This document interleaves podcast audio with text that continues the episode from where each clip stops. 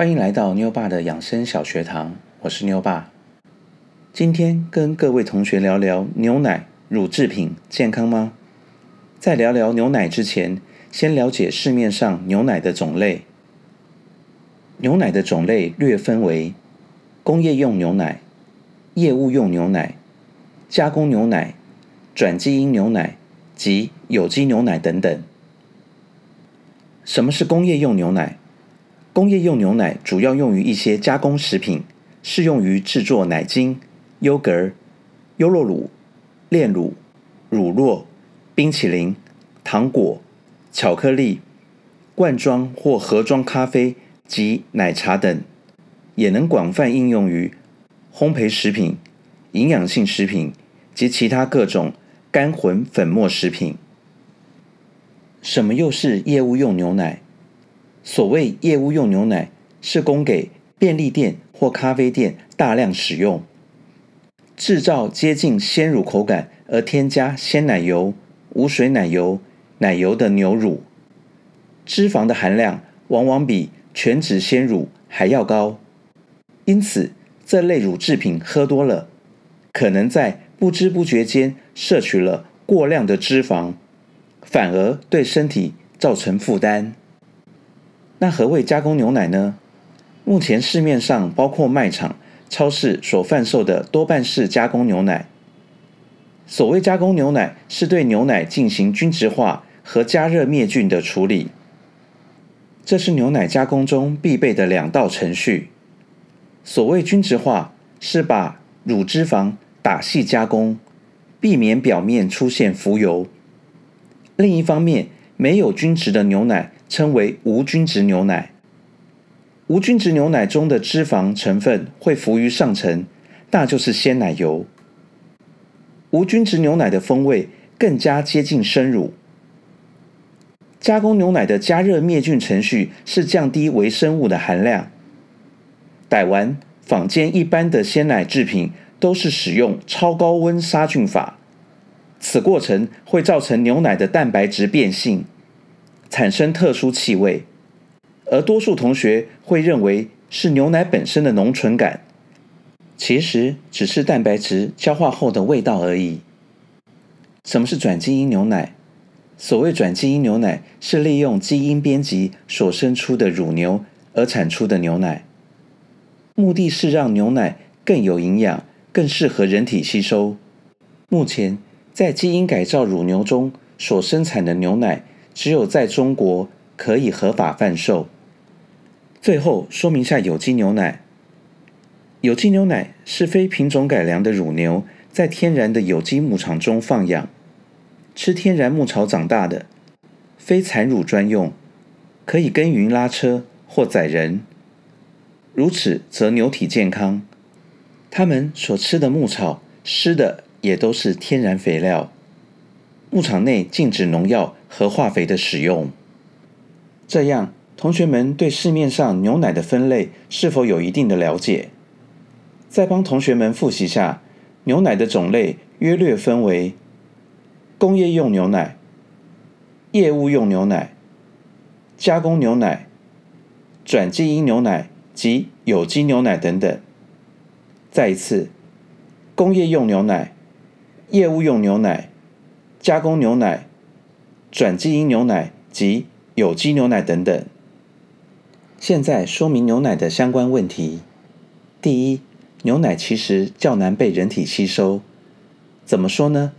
牛奶中的酪蛋白需要七天左右的时间才能被胃分解。酪蛋白是哺乳类的奶里面的主要成分，在牛奶含有的蛋白质中，酪蛋白约占百分之八十左右。人奶含有的蛋白质中，酪蛋白则占百分之二十到百分之四十五，也就是牛奶的蛋白质中，酪蛋白比例比人奶的密度高，也因为在人的胃中较难消化，是造成婴幼儿消化不良与腹泻的主要原因。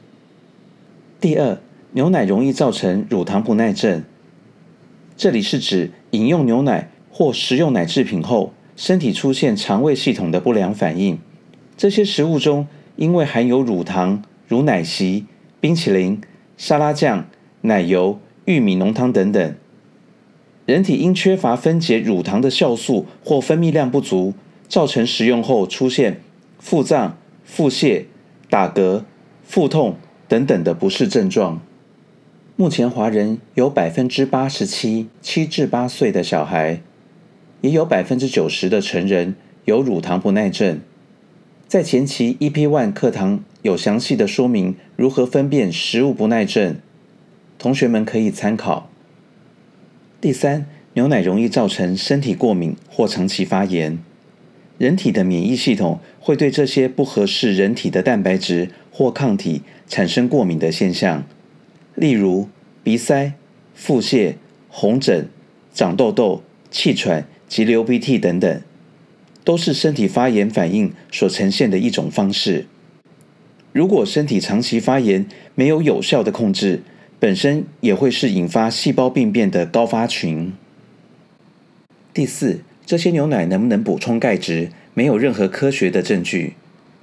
至今没有明确的证据支持动物的奶是最好的钙质来源。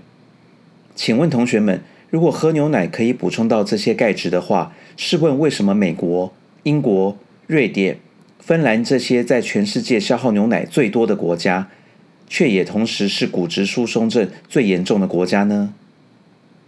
原来疏松症的发生不在于同学们摄取的钙够不够，钙质量的多少并不会影响你的骨质疏松症，关键在于你能不能保持钙质不被流失。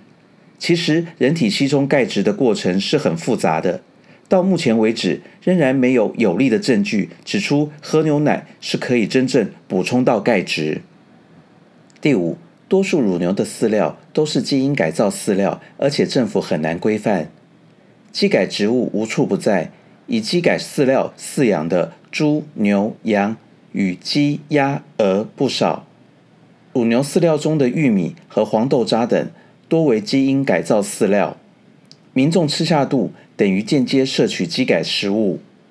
目前对人体健康是否直接有害，还有待更进一步的科学证实。所以在没有更完善的报告之前，建议同学们还是要小心。最后说明下基因改造乳牛的问题：基因改造的牛所生产出来的牛奶蛋白质可能已经变异，也因乳牛基因编辑可能产生突变的脱靶效应，结果导致牛奶的毒性上升，营养成分下降。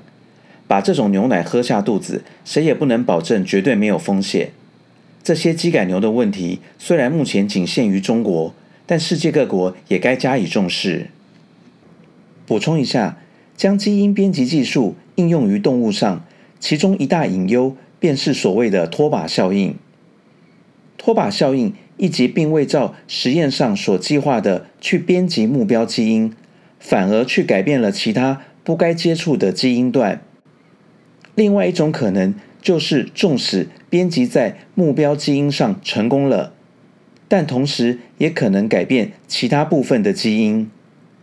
这种现象代表，即使成功编辑了目标基因，也有可能影响到了周围的基因，而这可能带来更多未知的负面效应，进而延伸出更多的问题。这边补充一下：第一，牛既是草食性动物。也就是说，牛是吃草的动物，却被迫改吃饲料及谷物，部分乳牛因此生病，这又陷入使用抗生素及动物用药的困境。第二，我们现在产牛奶的牛，大部分是经过品种改良的，是能不断生产牛奶的。牛奶是不是我们真正所需要的？其实也要打上问号。总结一下。从前，全球的牛奶工业中也曾发现有忧郁剂、避孕药、塑化剂，甚至止痛剂等等的化学毒物，也含有大量的细菌、病毒、荷尔蒙、抗生素及其他的感染源等等。就算在各国政府规范的合法范围内，喝多了这些种类的牛奶，其实容易提高慢性疾病发生的几率，也会增加身体毒素的累积。除非同学们喝的是有机牛奶，不然一定要留意到牛奶也含有杀虫剂、农药残留污染的问题。最后，同学们如一定要喝牛奶，也要选择有机牛奶，也就是三地落农业所产的牛奶，至少没有化学毒物及基因改造的危害。但牛奶本身不易消化及不易吸收，且容易造成过敏和长期发炎反应，同学们也需要了解。最后，同学们也可以试着一星期不接触牛奶及乳制品，看看身体会有什么样的反应。最后，有些争议性话题，包含牛奶受雌激素或荷尔蒙影响，是不是会诱发各种癌症？还有，幼儿喝牛奶是不是会造成第一型糖尿病等等？这些争议性的话题，往后有机会我们再聊。来到课后小作业的时间。第一，市面上牛奶的种类有哪些？第二，乳牛品种改良跟乳牛基因改造。有何不同？同学们可以好好想想。我们下次再会，拜拜。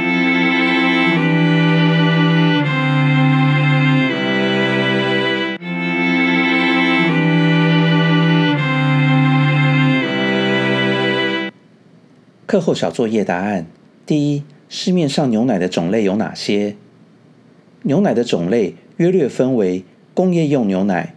业务用牛奶、加工牛奶、转基因牛奶及有机牛奶等等。